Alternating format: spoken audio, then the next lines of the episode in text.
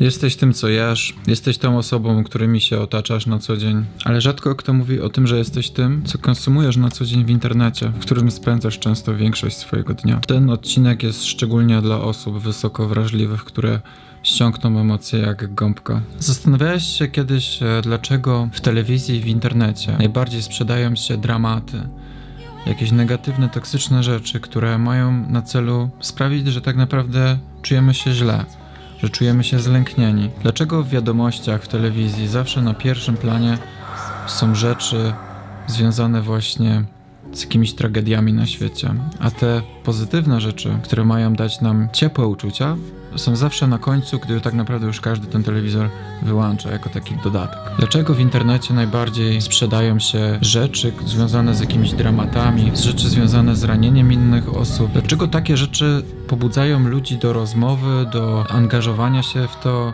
Dlaczego takie rzeczy ludzie najchętniej konsumują? Rzeczy związane z czymś negatywnym. Zarówno media, w telewizji, jak i twórcy w internecie, czy wszystkie osoby, które tworzą jakiekolwiek treści w internecie, bardzo często świadomie wykorzystują tą wiedzę, bo wiedzą, jak działa ludzka psychika i ludzka potrzeba bycia na bieżąco z negatywnymi rzeczami.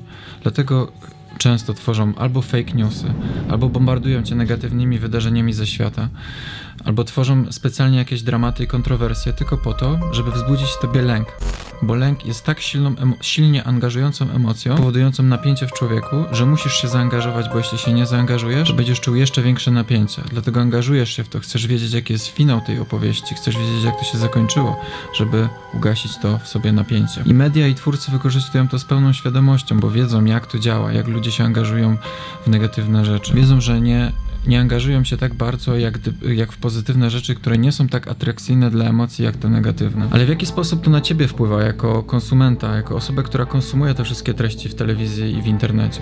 No niestety wpływa to na ciebie destrukcyjnie.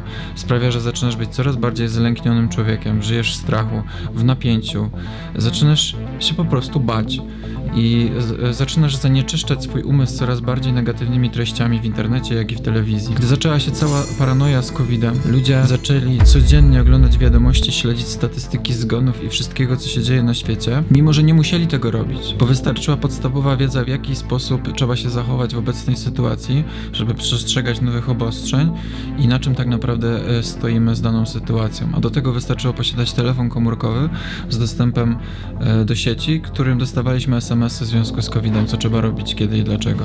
Ale ludzie mimo to codziennie bombardowali się treściami w wiadomościach i, i, media to specjalnie wykorzystywały, bo wiedzieli, że ludzie się boją, dlatego sprawiali, że jeszcze bardziej się ludzie bali właśnie tej sytuacji z COVID-em.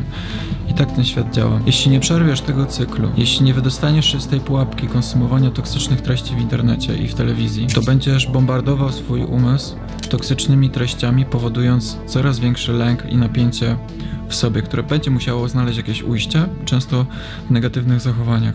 Dlatego jeśli nie przestaniesz oglądać toksycznych rzeczy w internecie, negatywnych, nawet bombardowanie się e, codziennie takimi serialami i filmami, które są z pozoru bezpieczne, ale tak naprawdę są też toksyczne, bo zawierają jakieś sceny przemocy, gwałtów, yy, tortur. I mimo, że to jest tylko serial, że nie, to się nie dzieje naprawdę, to też bombarduje twój umysł negatywnymi treściami.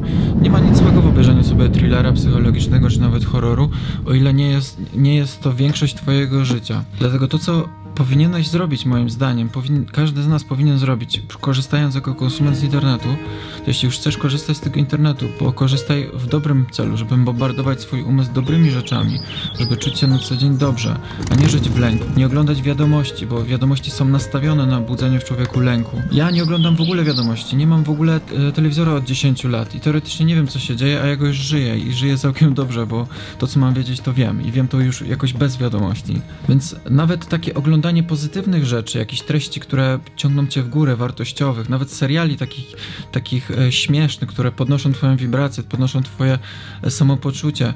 I to też jest e, ważne, że jak już oglądasz, konsumujesz te treści, to żeby konsumować je w dobry dla swojego umysłu sposób. Dlatego obserwowanie też twórców, którzy tworzą e, wartościowe treści, takich jak na przykład ja, jest też e, dużo bardziej lepsze niż czy ludzie, którzy wyszukują problemów i oczerniają innych w internecie. Obserwowanie takich ludzi też budzi w tobie lęk i napięcie, więc obserwuj ludzi w internecie, którzy tworzą fajne rzeczy, którzy cię inspirują lub rozśmieszają nawet, bo nie ma nic złego też w rozrywce. Konsumuj świadomie, bo jesteś tym, co konsumujesz w internecie.